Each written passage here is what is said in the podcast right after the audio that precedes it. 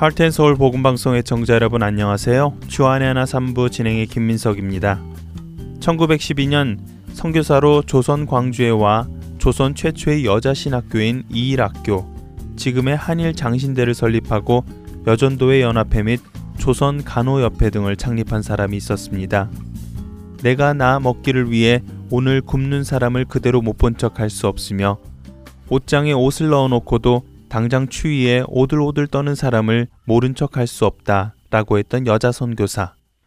결혼을 하진 않았지만 조선에서 양아들 한 명과 딸 13을 입양해 훌륭하게 키워낸 사람.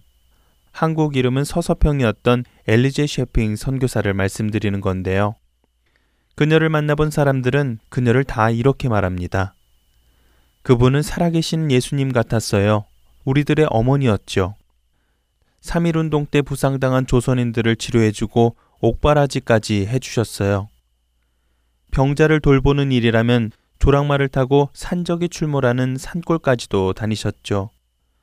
조선의 여성들을 위해 인신매매를 반대하고 법적으로 매춘 행위가 허락되게 하는 공창제도 폐지 운동을 하셨어요.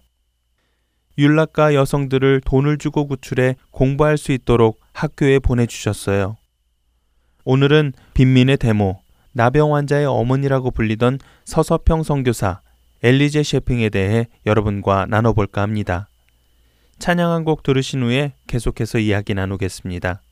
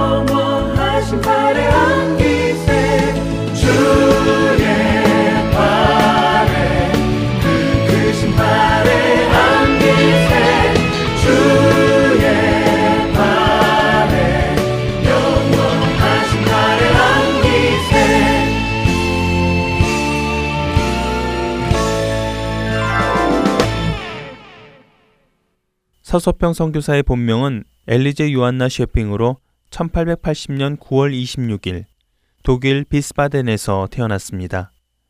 셰핑은 어렸을 때 아버지를 일찍 여의고 그 후 그녀의 어머니는 돈을 벌기 위해 미국에 건너가는 바람에 셰핑은 독일에서 할머니 아래서 성장하게 되지요.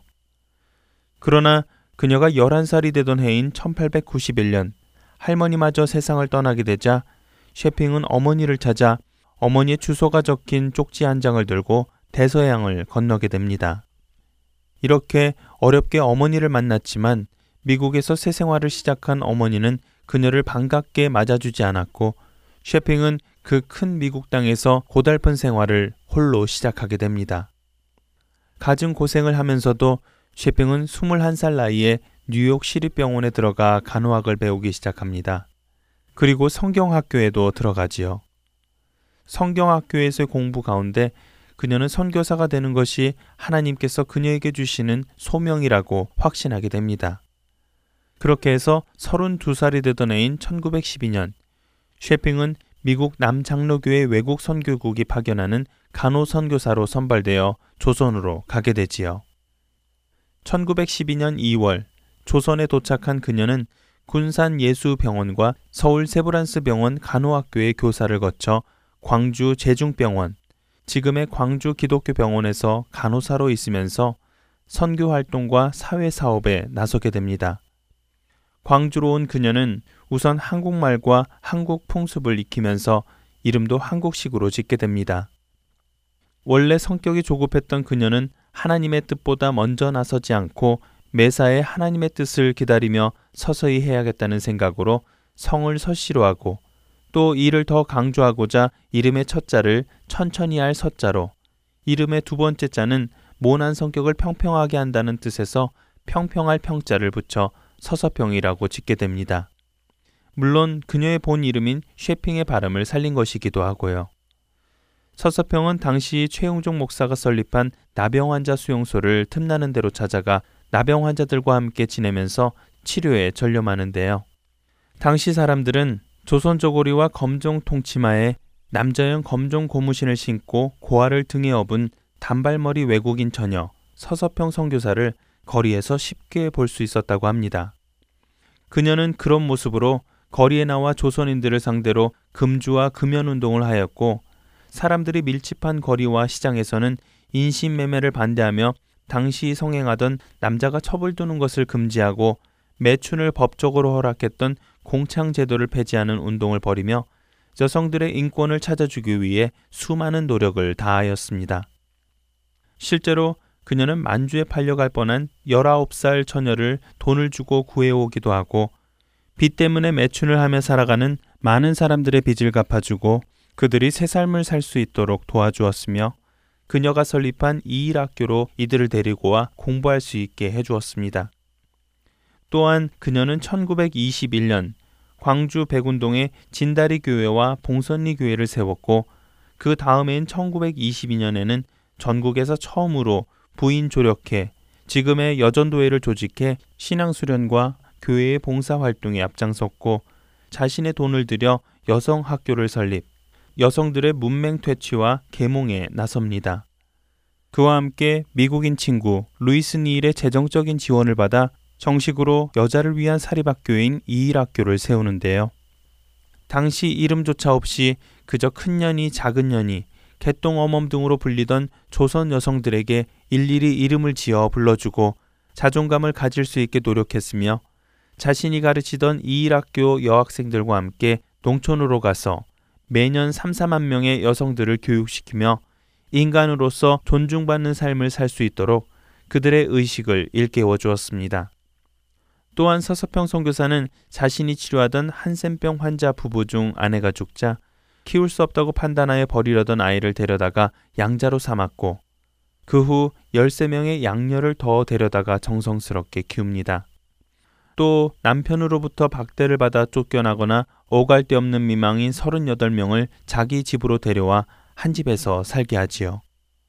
그러한 가운데서도 그녀는 1년 가운데 100일 정도를 나귀를 타고 전라남북도와 심지어는 제주도까지 전도 여행을 다니며 병자들을 돌보았고 여성들을 교육시켰습니다.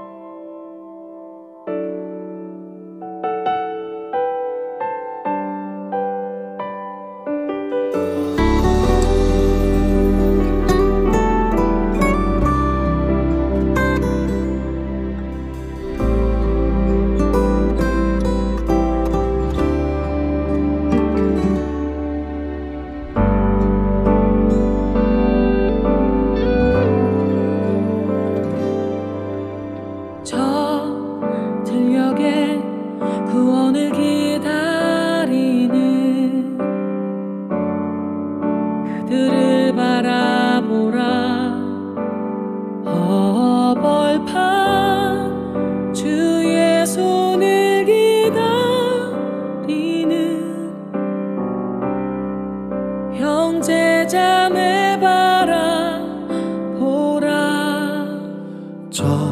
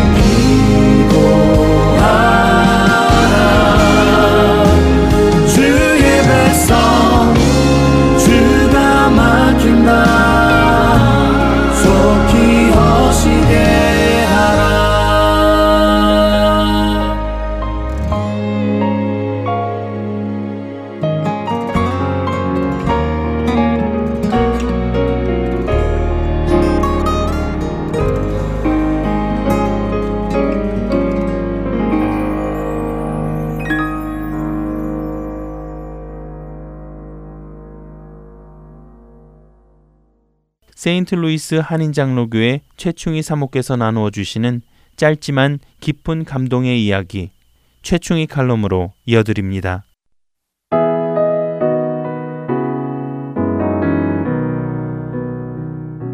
대장님, 저희들 일 마치고 돌아왔습니다. 얼굴이 붉게 상기된 마귀 몇이 북적이며 대장마귀가 있는 어두컴컴한 방으로 들어섰습니다. 그래, 결과에는 대장마귀는 어둠 속에서 날카로운 눈빛을 빛내며 낮은 목소리로 물었습니다. 대장님, 기뻐하십시오. 저희들 작전대로 일이 아주 잘 풀렸습니다. 그래, 어디 보고들을 들어볼까? 그때서야 대장마귀는 비스듬히 누워있던 몸을 일으켜 보고를 들을 채비를 합니다.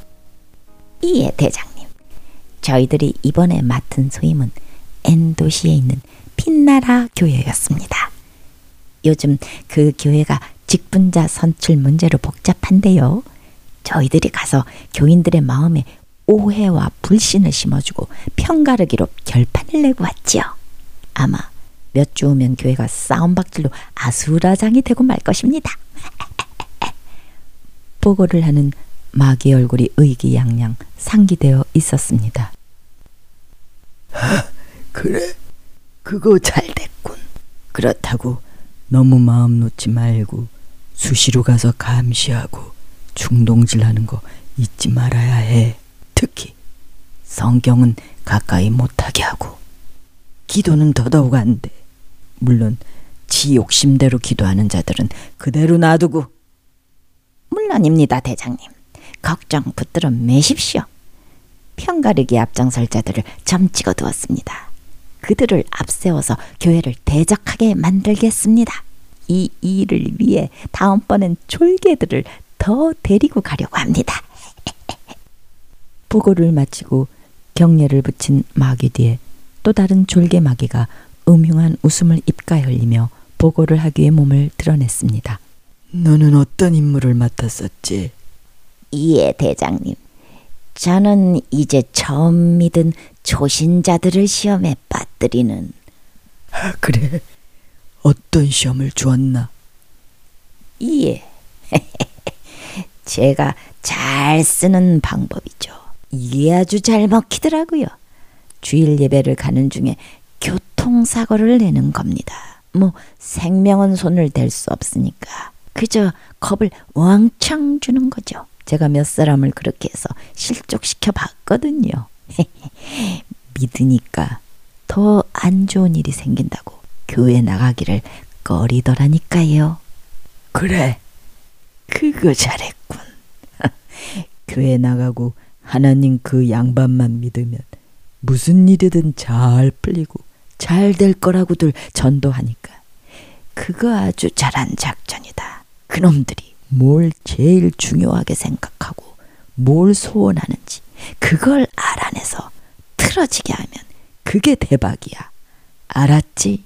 수고했다. 너도 계속 감시하는 거 잊지 말고 구원 얻을 후사들을 돕는 천사들이 언제 어떻게 우리가 넘어뜨린 영혼들을 다시 일으켜 세울지 모르니까 졸지들 말고 잘 감시해. 예, 대장님. 잘 알겠습니다. 둘째 마귀가 보고를 마치기가 무섭게 그 뒤에 서 있던 작은 졸개 마귀들이 우르르 몰려 나와 대장 마귀 앞에 무릎을 꿇고 경배를 합니다. 아, 그래. 우리 애기들은 어떻게 첫 임무들을 잘 수행했나? 예, 대장님. 저희들도 대체적으로 성공했습니다요만. 저희들 임무는요, 기도하는 크리스천들을 방해하는 임무였습니다요. 그래서 저희들은 힘을 합쳐서요, 단체로 놈들을 괴롭혔습니다. 놈들을 졸음에 빠지게 하고요, 나쁜 공상들로 막 못 살게 굴었습니다. 대장님, 정말 이건 아주 재미있는 일이었습니다. 기도하는 놈들 코앞에 가서요, 졸아라, 졸아라, 아이고 졸려. 하고 주문을 계속 외우면요. 백발백 중 안 조는 놈이 없더라고요. 게다가 우리들이 힘을 합쳐서 나쁜 공상들을 계속 갖다 뿌려주면요. 결국은 다른 생각을 하다가 기도를 포기하더라니까요. 근데 음, 뭐 한두 놈은 아무리 저희들이 애를 써도 넘어오지 않아서요. 고생을 좀 했습니다요. 어, 그랬어? 예, 예. 그래서요, 저희들이 무서움을 좀 줘봤습니다. 무서움은 아무나 이기지 못하잖아요. 무서움에 지면 다시는 그 자리에 가서 혼자 기도할 수 없게 되지 않습니까요? 그래서 저희들이 마지막 수로 아주 무시무시한 두려움을 주기로 작전을 바꿨죠. 저희들이 아주 그냥 뺑 둘러서 갖고 아주 무서운 모습을 보여줬는데요. 처음에는 그놈 머리카락까지 쭈뼛해지더라고요. 그래서 성공이다고 생각했는데 음, 조금 있다가 놀라 자빠지는 줄 알았습니다. 아이고 저희들을 뭐 예수 이름으로 물러가라고 소리를 막 지르더니요. 큰 소리 소리 지르면서 더 기도를 열심히 하더라고요. 저희들 간이 다 오그라지는 줄 알았습니다요. 그놈 땀까지 흘려가면서 눈물, 콧물, 회개 기도에 뭐 형제를 용서하게 해달라고 하면서 통곡을 하더라니까요.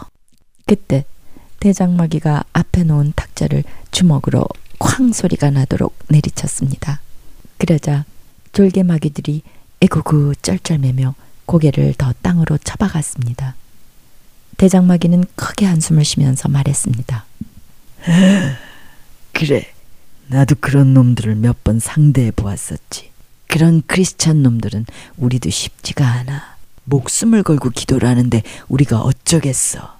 거기 더 머물러 있다간 우리에게 무슨 일이 생길지도 모르지. 잘 빠져나왔어. 그래도 꼬마들이 첫 임무를 그런대로 잘 수행했구나. 잠든 놈에 나쁜 공상하고 있는 놈들. 꼴 좋구나. 그때 저 뒤에 새파란 눈빛을 빛내고 있던 키 큰 마귀 하나가 천천히 앞으로 걸어 나왔습니다. 대장마귀는 자세를 고쳐 정좌하고 키 큰 마귀를 정면으로 주시합니다. 그래. 이번에는 성공했나?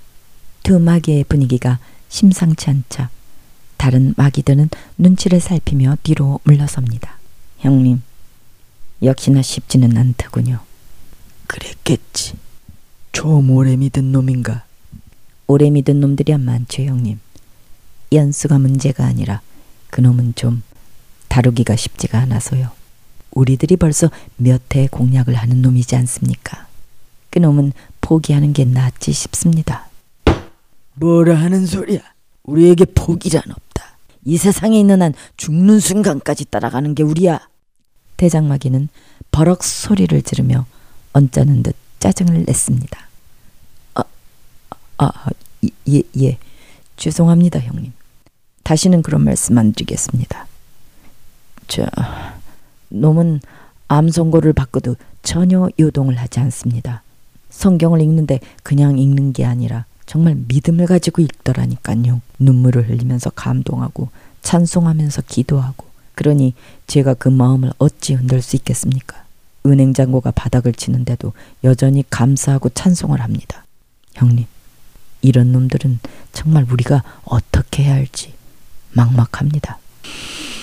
그래, 그런 놈들은 우리들의 적수 중에 적수지. 우리 힘을 쪽쪽 빠지게 하는 놈들이야. 가까이 하지는 말고 기다리면서 기회를 보자고. 언젠가 우리에게 기회가 오게 될 거야. 포기하지 말란 말이다. 우리 때가 얼마 안 남은 거 알잖아. 그때까지는 우리가 더 힘을 합쳐야 돼. 대장마귀는 마지막 말은 목소리를 낮춰 다른 마귀들이 들을세라 속삭이듯 말을 합니다. 자, 수고들 했다. 너희들이 이 방을 나가기 전에 하나 공부할 게 있다. 자, 문제 하나를 낼 테니 맞춰봐라. 여기 동영상을 잠깐 봐라. 대장마귀는 커다란 벽 한 면에 동영상 하나를 띄웠습니다. 거기에는 아주 경건한 크리스천이 바쁘게 봉사 헌신하는 장면으로 시작되고 있었습니다. 저놈은 SC의 할렐루야 교회 집사다. 우리가 경계 대상으로 삼았던 놈이야. 그런데 다행히 요몇 해 맛이 좀 갔어. 겉으로 보면 예전처럼 열심히 신앙생활 하는 것 같은데 속이 좀 냄새가 난단 말이야. 무슨 냄새인데요, 대장님? 그건 교만의 냄새지. 자기의가 가득 쌓인 놈이야. 365일 거의 매일 큐티를 해대는 놈이거든. 모르는 말씀이 없을 정도지. 기도는 또 얼마나 유창하게 잘한다고. 뭐 겉으로 보면 크리스찬으로서 나무랄 데 없는 놈이라 할 수 있지. 대장마귀가 말을 마치자 졸개마귀들은 아 하고 탄성을 지르며 고개를 끄덕입니다. 그래서 말인데 나는 오늘 저놈을 한 방에 KO 시키고 싶단 말이지. 그래서 내가 너희들에게 문제를 내는 거야. 지금 저놈이 큐티를 하는 시간인데 갈등을 하고 있거든. 회의하고 그룹 미팅하고 성경 공부하고 오늘 교회 대청소까지 하느라고 몸이 많이 피곤한 게야. 오늘 문제는 이거다. 저 크리스천 놈을 지금 우리가 어떻게 해야 KO 시킬 수 있겠니? 대장마귀가 눈을 희번득거리며 졸개 마귀들을 둘러보았습니다. 예, 저는요 대장님, 우리가 요즘 쓰는 수법으로 무너뜨리면 한 방에 KO 시킬 수 있다고 생각합니다. 졸개하거나 나쁜 공상을 주어서 하나님과 교제를 못하게 하는 거지요. 저렇게 피곤하니까 몇 분 안에 그 일을 해치울 수 있을 것 같습니다요, 대장님. 졸개마귀의 의기양양한 대답이었습니다. 다들 그렇게 생각하는 거니? 그러자 키 큰 마귀가 그 파란 눈빛을 빛내며 반대 의견을 냈습니다. 형님, 그놈은 그대로 두는 게 낫겠습니다. 말씀 보고 기도하도록 그냥 내버려 두지요. 그 말을 들은 대장마귀의 눈빛이 반짝하고 빛을 내는 듯 하더니 입가에 그 음흉한 웃음이 다시 흘렀습니다. 맞다. 역시 넌 다른 녀석들하고 다르구나. 내가 너를 키운 보람이 있다. 저 크리스찬 녀석은 빠짐없이 경건 생활을 해서 좀 더 자기 의를 쌓게 만드는 게 비결이라고 생각한다. 자기도 모르게 교만의 깊은 웅덩이에 빠지게 하는 거지. 그건 아주 깊은 어둠의 수렁이다. 거기서 빠져나오려면 아주 아주 고통스러운 과정을 거치게 되지. 쉽지 않을 거야. 저놈이 오늘 경건의 시간을 놓치고 회개라도 하게 되면 그 기회를 타서 성령의 빛 앞으로 나가서 자신의 모습을 깨닫게 될지도 몰라. 그러면 교만의 모습이 드러나게 될 거고 회개하고 그러다 자기 의가 무너지고 다시 하나님의 은혜 아래 십자가 아래로 가게 되고 말지.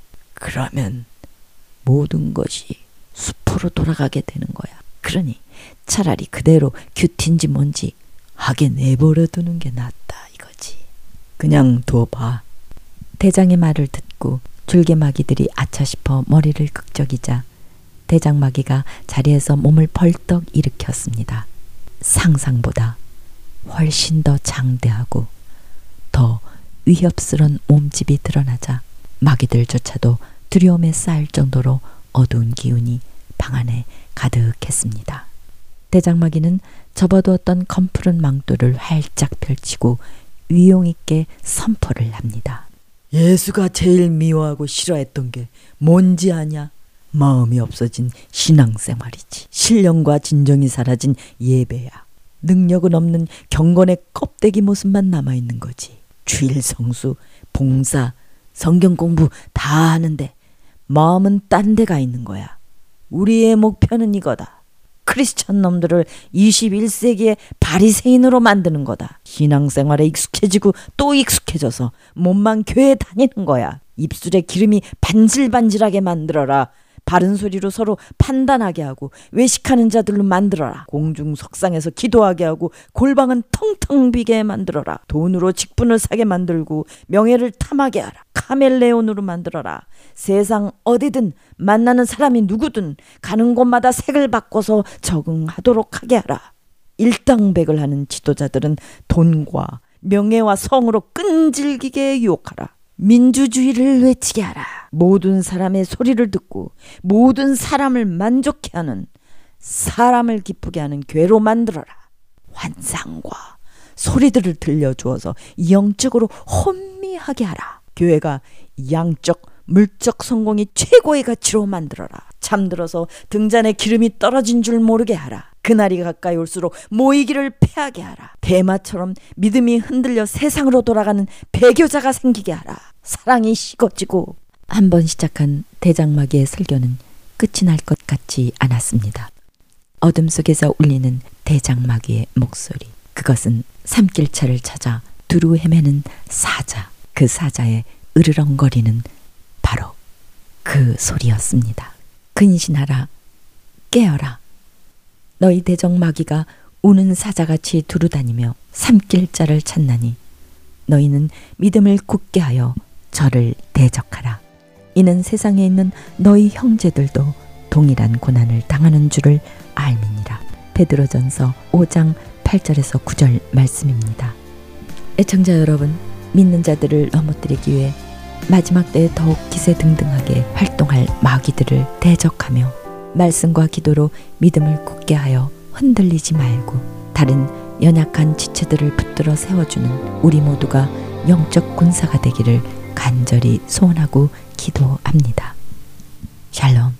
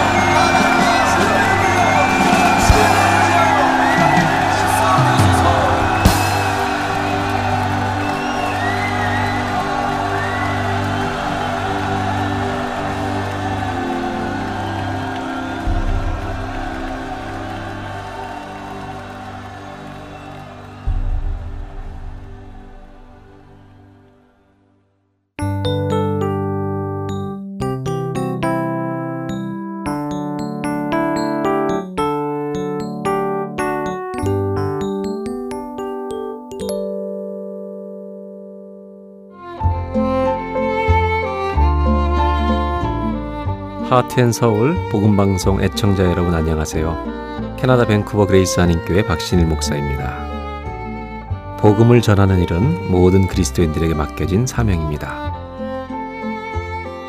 Heart and Soul 복음방송은 생명의 근원 되시는 예수 그리스도만을 전하는 방송사입니다. 여러분의 기도와 후원으로 이 사역은 계속될 것입니다. 믿지 않는 자들에게는 복음을, 믿는 자들에게는 영적 성장을 전해줄 것입니다. 이 귀한 사역에 여러분들의 동참과 기도와 후원을 부탁드립니다. 감사합니다.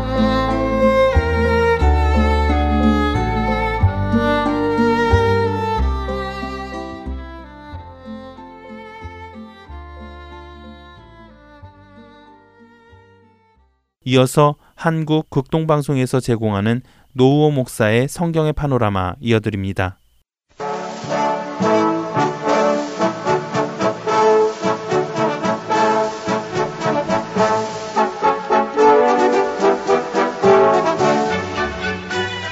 성경의 파노라마 성경의 전체적인 큰 흐름 살펴보고 있습니다. 노우호 목사님이십니다. 목사님 안녕하세요. 반갑습니다. 김성윤입니다.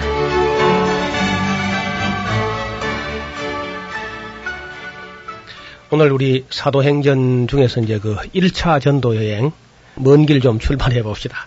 13장으로 넘어가면은 안디옥 교회에서 이제 선교사를 파송하는 그런 장면이 나옵니다. 교회가 아름답게 성장한 그 결과는 교회가 일단 꽃을 피워야 되는데요. 그 꽃이라는 것은 선교의 꽃을 피우는 겁니다. 즉 어느 정도 교회가 성장하면은 교회가 이제 교역자를 양성한다든지 아니면 선교사를 파송하는 그것이 바로 이제 성장의 증거지요. 만약 교회가 뭐 500명, 1000명이 넘어가는데 선교사 하나도 보내지 않았다. 그러면 교회가 좀 생각을 해봐야 됩니다. 그래서 안디옥 교회는 그때 인원수가 얼마나 됐는지 모르지만 아직은 건물 같은 걸 만들지 않았겠지요. 건물이 없이 그저 모이는 숫자만 상당히 이제 모이는데 그들이 곧 이제 금식하면서 우리가 하나님 앞에 해야 될 일이 무엇인가 하고 이제 간절히 그저 하나님을 구할 때에 그 성령께서는 내가 불러 시키는 일을 위하여 바나바와 사울을 따로 세우라 그렇게 했습니다. 그래서 이제 이에 금식하고 기도하고 두 사람에게 안수해서 제일 처음 선교사로 파송을 하는 거죠.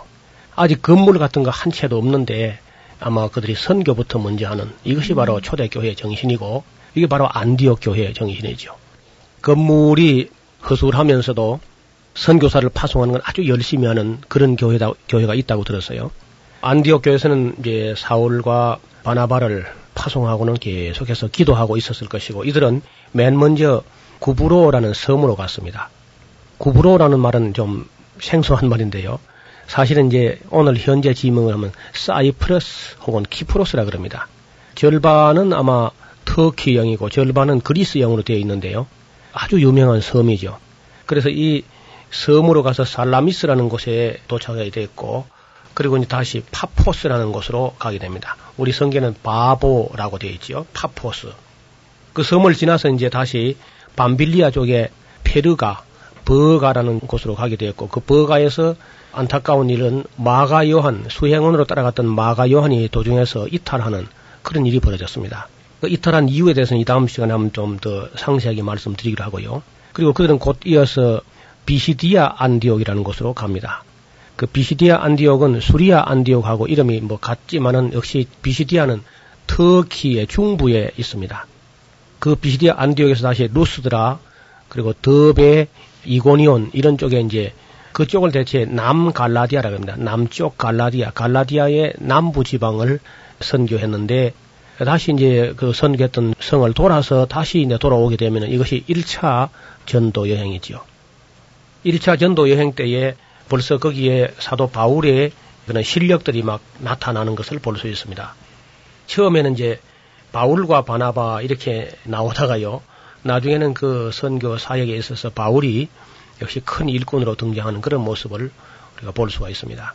1차 전도 여행을 마치고 돌아왔을 때 안디옥 교회는 아주 큰 한 이상한 사건이 발생한 거죠. 네. 그게 뭐냐면은 역시 또 예루살렘 교회가 파송도 안 했는데 그 할례당들이 아주 열심을 가지고 예루살렘에서 안디옥까지는요 굉장히 먼 거리입니다. 우리 한국에서 지금 저 북경 가는 것만큼 먼 거리를 스스로 찾아가 가지고 바울이 가르친 대로 하면 안 된다. 바나바가 가르친 대로 해서 안 된다. 뭐 우리가 지금 예루살렘 교회에서 왔는데 반드시 할례를 받고 나서 예수 믿어야 구원받지 할례 없이 구원이 없고 할례 없이는 예수 믿을 수 없다.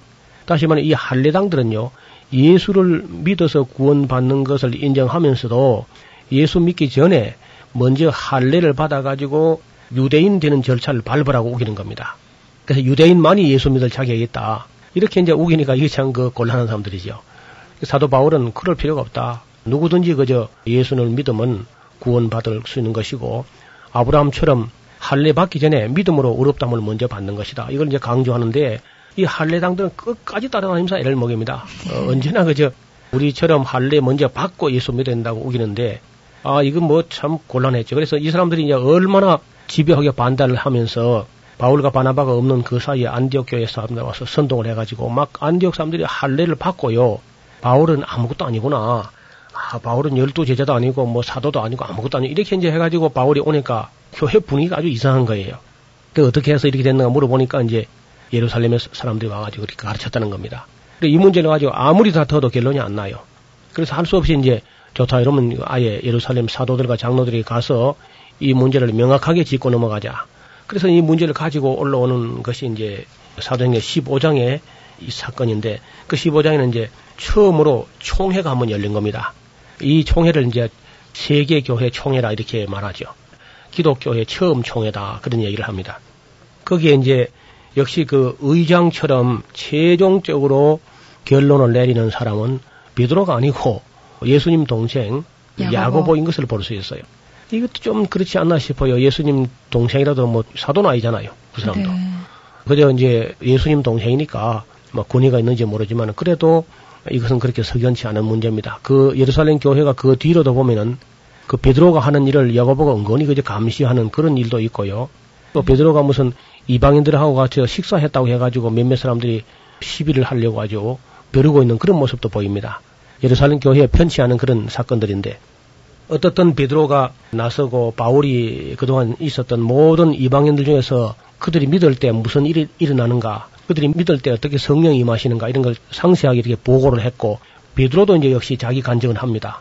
고넬료 집에 있었던 사건이라든지 이런 사건을 쭉 이야기할 때에 그걸 다 종합적으로 분석해 본 후에 야고보가 결론 내리기를 이방인들에게서 죽기로 돌아온 사람들 기록해 하지 말고 다만 우상의 재물을 먹지 못하게 하고 음행하는 것 금하고 피와 목매어 죽인 것 이런 걸 먹지 못하도록 하면은 잘 될 것이다.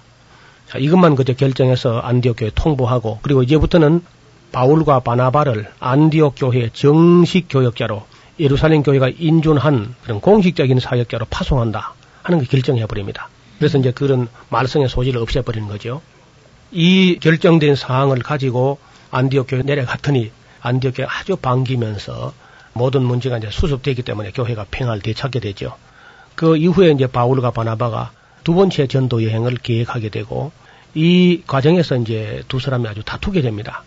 그 문제는 뭐냐면은 바나바의 생질이었던 그 마가 요한을 같이 이제 다시 데려가려고 했는데 바울은 안 된다는 거지요. 그리고 왜 안 된다고 바울은 또 강경한 입장을 취하는 반면에 바나바는 물론 자기 생질이기도 하지만은 데려가려고 자꾸 애를 씁니다. 일가족 심히 다투어서 마침내 이게 합의가 안 되고 선교팀이 둘로 갈라지는 그런 어려움이 있었는데 그 이제 여러 가지 이론들이 있습니다. 왜 마가가 도중에서 이탈됐을까 하는 문제인데요. 어떤 사람들 얘기는 이제 뭐 너무 부잣집 아들이 그 전도 여행이 너무 고생스러우니까 도무지 못 참아서 그냥 예. 이탈했다. 이제 이렇게 보는 시각도 있고요. 그리고 그보다 조금 더 이제 타당성 있는 그런 견해는 이 마가 요한이 할례당이었어요. 할례당. 이것은 골로새서 4장을 찾아보면은 마가 요한이 할례당이었는데 그래서 할례당은 뭐 바울을 가장 못 살게 한 사람이 할례당이니까 할례당이라 그러면 뭐 바울이 아예 막 질색을 할 정도죠. 골로새서 4장 10절, 4장 10절 보면 나와 함께 갇힌 아리스타고와 바나바의 생질 마가와 가로를 해놓고 이 마가에 대하여 너희가 명을 받았음에 그가 이르거든 영접하라. 마가와 유수도라 하는 예수도 너에게 무난하니 저희는 할례당이라. 예, 음. 저희는 마가와 유수도 이 두 사람을 할례당이라고 하는 겁니다. 할례당이라 이들만 하나님 나라를 위하여 함께 역사하는 자들이니 이런 사람들이 나의 위로가 되었느니라 이렇게 말하고 있습니다. 그러니까 바울이 그 처음에는요 할례당 그러면 할례당 중에 사람 같은 사람 없다 이렇게 생각했는데 그것도 그렇지 않죠 이제 음. 세월이 지나고 보니까 마가는 아주 훌륭한 사람이 되었습니다. 그러니까 예루살렘 그 총회 결정 나기 이전에는 마가가 자기 소신을 안 굽힌 거예요. 나는 할례를 받아야 옳다. 이렇게 이제 소신을 안 굽히고 바울은 이제 할례 없이 막 세례를 줘버리니까 도저히 마가가 이제 나는 이런 일에 같이 동참할 마음이 없다 하면서 이탈이 안된것 같으죠. 네. 근데 이 문제를 이제 예루살렘 총회에서 결정이 났거든 그 이후에. 그러니까 마가가 그 결정 난 것에 결과에 승복하면서 그럼 이제부터 내가 같이 동행하겠다. 음. 이래 됐으면은 바울이 아니 그 용납해가지고 지난번에 이제 알지 못하고 아주 결정이 안 나는 상태였으니까 말이죠. 마가가 그렇게 자기 소신을 굽히지 않는 것도 이해하고 이제 새로 가려고 할 때 바울이 그 받아줬으면 될 텐데 어떻든 그 이런 그 사사건건이 시비 거는 사람은 중간에 또 뭘 가지고 이제 물고 늘을지 모르니까 안 된다 뭐 일절. 바울은 그야말로 아주 성격이 불칼 같은 사람이고 면도칼 같은 사람이죠. 반대로 이 바나바는 아주 그 권하고 위로하고 상담하고 상당히 사람이 부드러운 사람이거든요. 지난번에는 이 문제가 결론이 안 나서 그랬었고 이제는 결론 났고 그 결론에 대해서 승복하니까 데려갑시다. 이렇게 말하면 바울이 막 안 된다면 안 되는 거요, 형제요. 그냥 음. 끝까지 그저 안 된다는 겁니다. 그래 할 수 없이 이제 두 팀이 갈라서게 되고 바나바가 나는 마가와 헤어질 수 없으니까 마가하고 우리 둘이 갈 테니까 사울 형제는 다른 곳으로 가십시오. 그래 둘이 이제 피차 갈라서게 됐는데 글쎄 뭐 갈라서게 된 것이 잘 된 것인지도 몰라요. 선교팀이 두 팀이 됐으니까. 그때 이제 바나바는 자기 생질 마가와 함께 구부로 키프로스를 가게 되었고 바울은 이제 실로아노를 대동하고 자기 고향 길리기아 다소를 지나가지고 지난번에 개척했던 그 더베라든지 이고니온 루스드라 비시디아 안디오 이쪽으로 이제 쭉 지나가는 겁니다. 그 길로 이제 쭉 지나서 어, 지난번에 개척한 곳을 다 살펴본 다음에 그들은 점점 서쪽으로 진출하게 됐는데 바울의 계획은 어디를 가고 싶었냐면은 아시아, 즉 그 당시에 에베소가 아시아의 수도인데 에베소를 가고 싶은 꿈을 가지고 갔습니다. 근데 놀랍게도 성령께서 아시아에 가지 못하게 하셨고 그 아시아의 반대편은 비두니아인데 그럼 비두니아에 가려고 애를 쓰는데 역시 이제 성령이 허락하지 않습니다. 네. 그러니까 자로도 못 가게 하고 우로도 못 가게 하니까 그는 쭉 바로 갈 수밖에 없지요. 그래서 쭉 바로 나가니까 그게 드로아가 된 것입니다. 드로아에서 이제 꿈을 꾸게 되었고 꿈을 꾸면서 환상을 보고 환상에 이제 마게도냐 사람이 손짓하면서 건너와서 우리를 도우라 하는 그런 이상을 보게 되고 그리고 이제 배를 타고는 유럽 땅을 건너가는데요. 맨 처음 도착한 곳이 이제 사모트락이라는 섬입니다. 에게해에 있는 섬인데 유럽하고 아시아하고 경계쯤 되는 그 섬에서 이제 뭐 한 사역은 나오지 않거든 그 지나갔고요. 그 다음에 이제 유럽 땅에서 육지에 발을 디딘 곳은 니아폴리라는 곳인데 니아폴리라는 곳은 니오폴리스라는 말이죠. 니오라는 말은 new 영어로는 new죠. 새로운 도시, 새로운 도시가 이제 니아폴리인데 이걸 이제 니오폴리스가 라틴어식으로 되면 그게 나폴리입니다. 나폴리. 그래 새로운 도시, 우리 같은 뭐 신촌이라 한다든지 섹터라든지 그런 뜻이 되겠죠. 네. 그 아주 새로 생긴 그런 이제 도시가 니아폴리인데 알렉산더 당시에 동방 진출을 할 때 그쪽에 아마 그 주둔군들이 알렉산더의 군인들이 그렇게 아마 주둔해 있던 그런 곳이었다고 봅니다. 저희들이 거기를 가봤었는데 그냥 항구입니다. 아주 조용한 그런 동쪽으로 이제 아시아가 있고 서쪽으로는 대륙이 있는데 그래서 아침에 해 뜨는 곳이 잘 보이는 그런 조용한 그런 항구였습니다.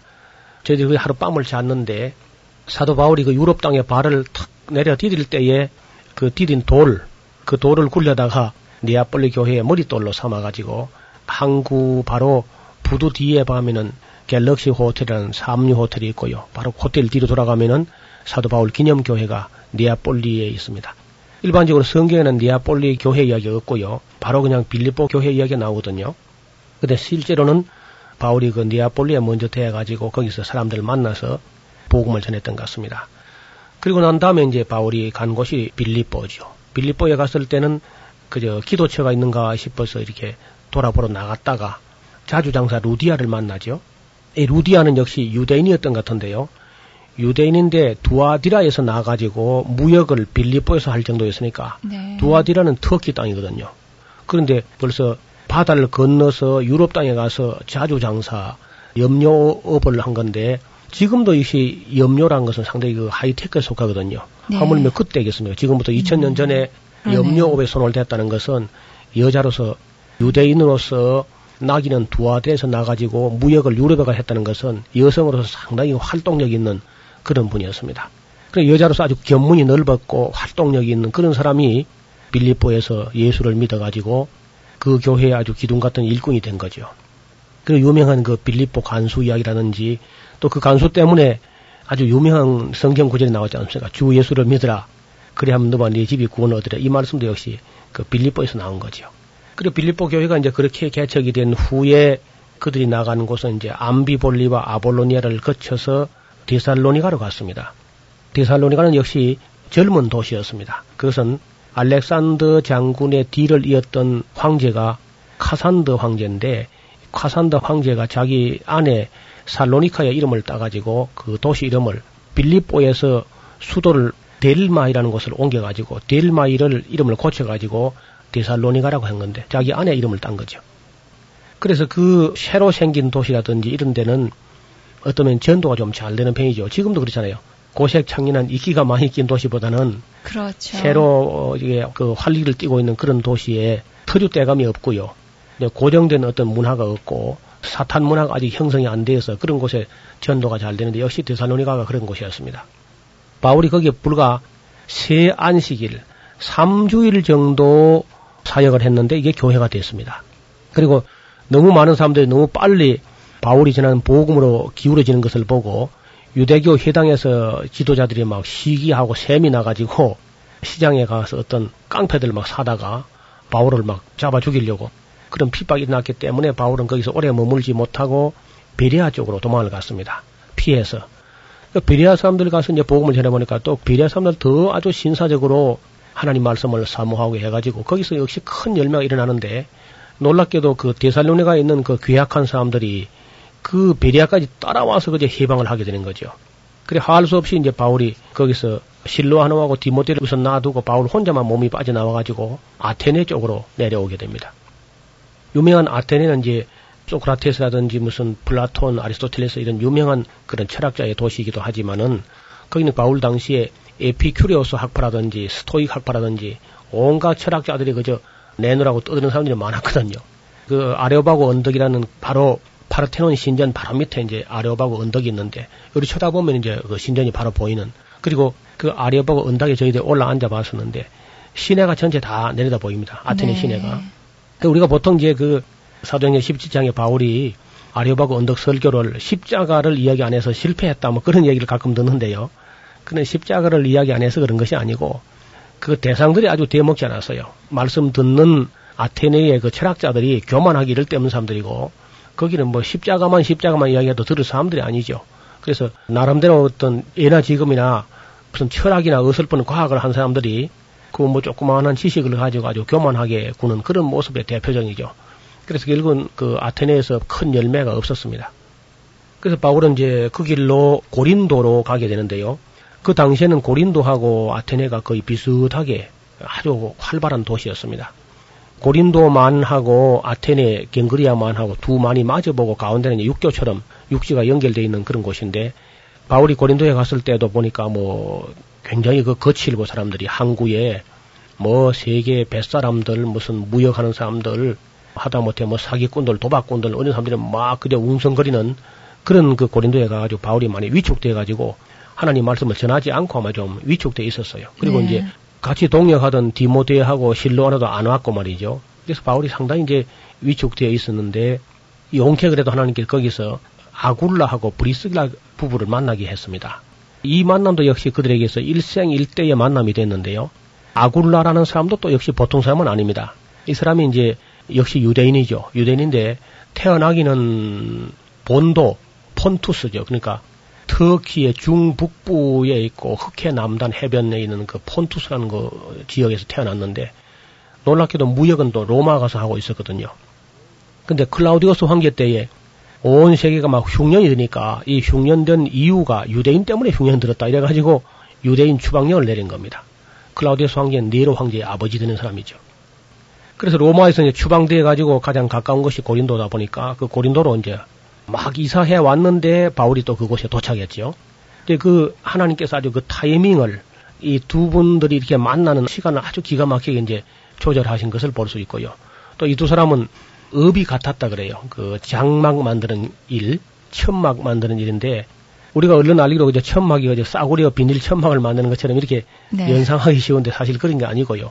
고대 사회에서 그 천막을 만든다는 것은 왕족이나 귀족들의 이동 별장입니다. 네. 아주 고급으로 만들지요. 그러니까 뭐 온갖 비단들과 레이스와 무슨 보석을 물려가지고 휘황찬란하게 만들어가지고 그리고 이제 그 귀족들이 어디 휴양 갈 때에 음. 예, 사용하는데 아마 그런 거 한두 개만 그저 1년에 주문받으면은 예. 그것만 만들어도 1년 먹고 사는 건 문제가 없었을 거예요. 음. 그러니까 두 사람 다 이렇게 고급 그 기술을 그렇네요. 가지고 있었다면. 그래서 이제 이걸 해가지고 동행들에 쓸 것도 충당하고 선교비도 쓰고 그렇게 했습니다. 이 두 분이 함께 만났으니까 얼마나 잘 되겠습니까? 일이 함께 협력을 하게 되고 또 바울과 그 누가가 함께 협력하게 되고 디모데 실로와는 이제 사람들이 지금 불어나고 있는 거죠. 바울 네. 선교팀이. 결국 바울과 누가 그리고 디모데와 실로아노 그리고 이제 브리실라 아굴라 한 여섯 명 정도 이렇게 팀이 점점 규모가 갖추어지면서 일들이 아주 활성화되고 고린도 사역이 약 1년 반 거기 사역을 하게 되는데 고린도에서 이제 사람들이 상당히 이제 많이 믿게 되는데요. 그보다 더 또 우리 고린도 사역 중에 중요한 것은 거기서 데살로니가 전설을 기록했고요. 또 데살로니가 후서도 거기서 기록합니다. 데살로니가는 전에 말씀드렸던 대로 불과 세 안식일, 3주일 사역을 하고 떠났기 때문에 그들의 신앙이 아주 초보에 가깝지요. 그러니까 늘 그저 걱정되고 불안하고 하니까 바울이 편지를 써서 그 교회 성도들 하여금 이렇게 신앙을 굳게 세우려고 노력하는 그런 정상이죠. 아마 이것이 이 데살로니가 전서가 신약 문서 중에 가장 먼저 기록된 문서가 아닌가 이렇게 봅니다.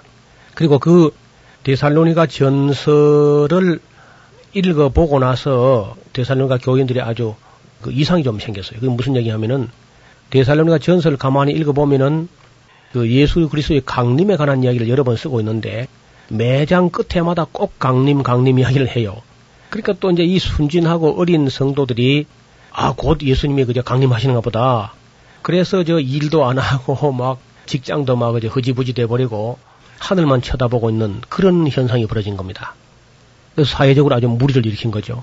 전날에 우리 한국에서 뭐 그런 일이 있었던 것처럼 그런 어려운 일이 닥치니까 바울이 그 소식을 듣고 깜짝 놀래가지고 예수님께서 오시기는 하지만 그렇게 빨리 오는 것이 아니다.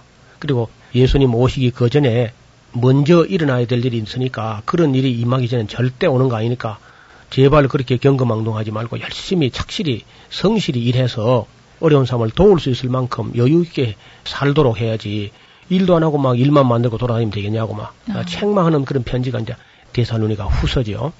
그래서 이제 우리가 두 번째 전도 여행 중에서 특히 고린도 사역에 대해서는 조금 더 상세하게 설명을 이제 드려야 되겠는데 데살로니가 전설을 기록하고 데살로니가 후서를 기록하고 혹은 갈라디아서도 이때 기록한 것이 아닌가 이렇게 보는 학자들도 있습니다. 그래서 고린도 사역 1년 6개월 사역은 바울의 그 전도 여행치고는 상당히 장기간 체류한 거지요. 제일 오래 체류했던 곳은 역시 그 다음 이제 3차 전도 여행 때에 에베소 사역이 아마 제일 길게 사역한 것이고 그걸 제외하고는 아마 고린도 사역이 1년 6개월 사역했으니까 아주 긴 사역이라고 할 수 있겠습니다. 우리가 이 다음 시간에는 그 데살로니가 전서, 후서, 그리고 갈라디아서, 즉 고린도에서 기록됐던 그 서신들을 조금 더 세밀히 살펴보는 그런 시간을 갖도록 하겠습니다. 성경은 하나님의 말씀입니다. 이 시간 함께 하시면서 하나님 말씀 바르게 깨달으시기 바랍니다. 성경의 파노라마 노우호 목사님이셨습니다. 목사님 고맙습니다. 감사합니다. 김성윤이었습니다.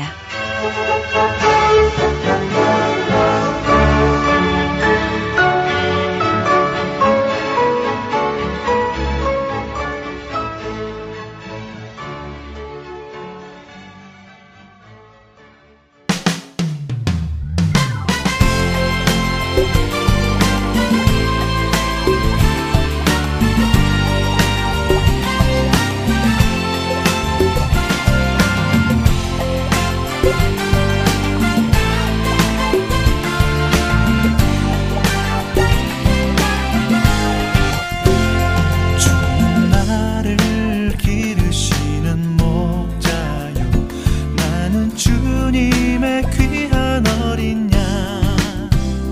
푸른 풀밭 맑은 시냇물가로 나를 늘 인도하여 주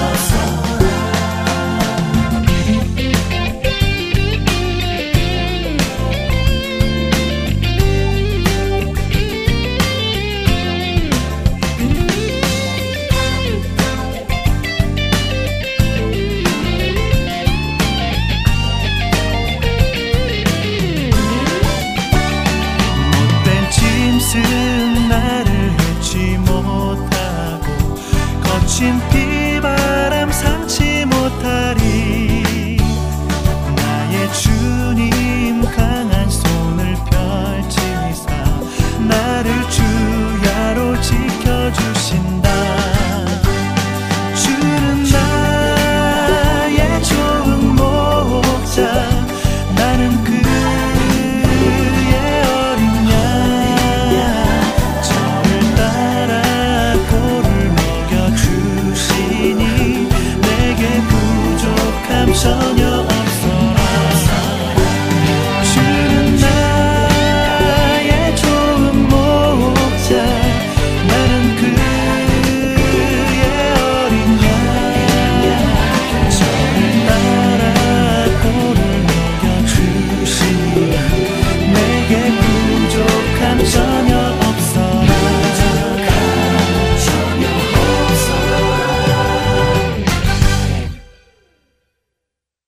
1923년 서서평 선교사는 조선 간호협회를 결성하여 11년간을 헌신하며 만국 간호협회와 일본 적십자 간호협회에 가입되게 했을 뿐만 아니라 시간이 날 때면 틈틈이 간호 교과서들을 번역해 우리나라 최초의 한글 간호 교과서들을 출판하였습니다.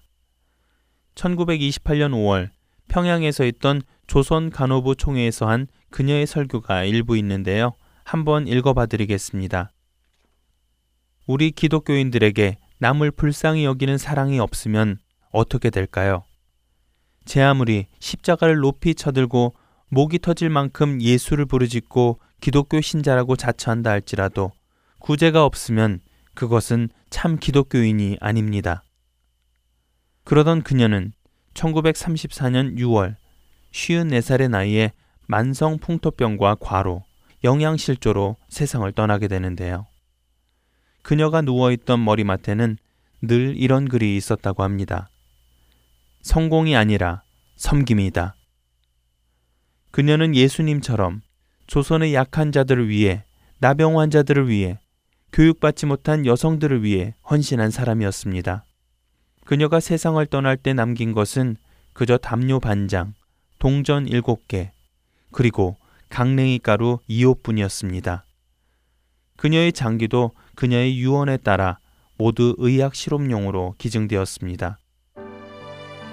그런 그녀의 장례식은 놀랍게도 비기독교인들의 주장에 의해 광주 최초의 사회장으로 치러졌는데요. 당시 동아일보는 자선과 교육 사업의 일생을 바친 빈민의 어머니 서서평양 서거라는 제목과 함께 재생한 예수라는 부제로 그의 죽음을 애도했습니다. 친어머니에게 버림을 받아 삐뚤어진 삶을 살 수도 있었던 서서평 선교사. 그러나 그녀는 오히려 그리스도의 사랑을 가지고 자신이 받지 못했던 어머니의 사랑을 조선의 병자와 여성, 빈민들에게 나누어주며 살아갔습니다. 그리스도 안에 있는 사람은 환경의 영향을 받지 않고 오히려 그 환경을 넘어설 수 있습니다. 왜냐하면 우리에게 힘주시는 주님이 바로 그 모든 환경을 주장하고 계시기 때문입니다. 여러분의 환경이 좋지 않으십니까? 주님을 붙드시고 그 환경을 오히려 그리스도의 사랑을 나타낼 수 있는 사역의 기회로 삼으시기 바랍니다. 지금까지 진행해 김민석이었습니다. 여러분 안녕히 계세요.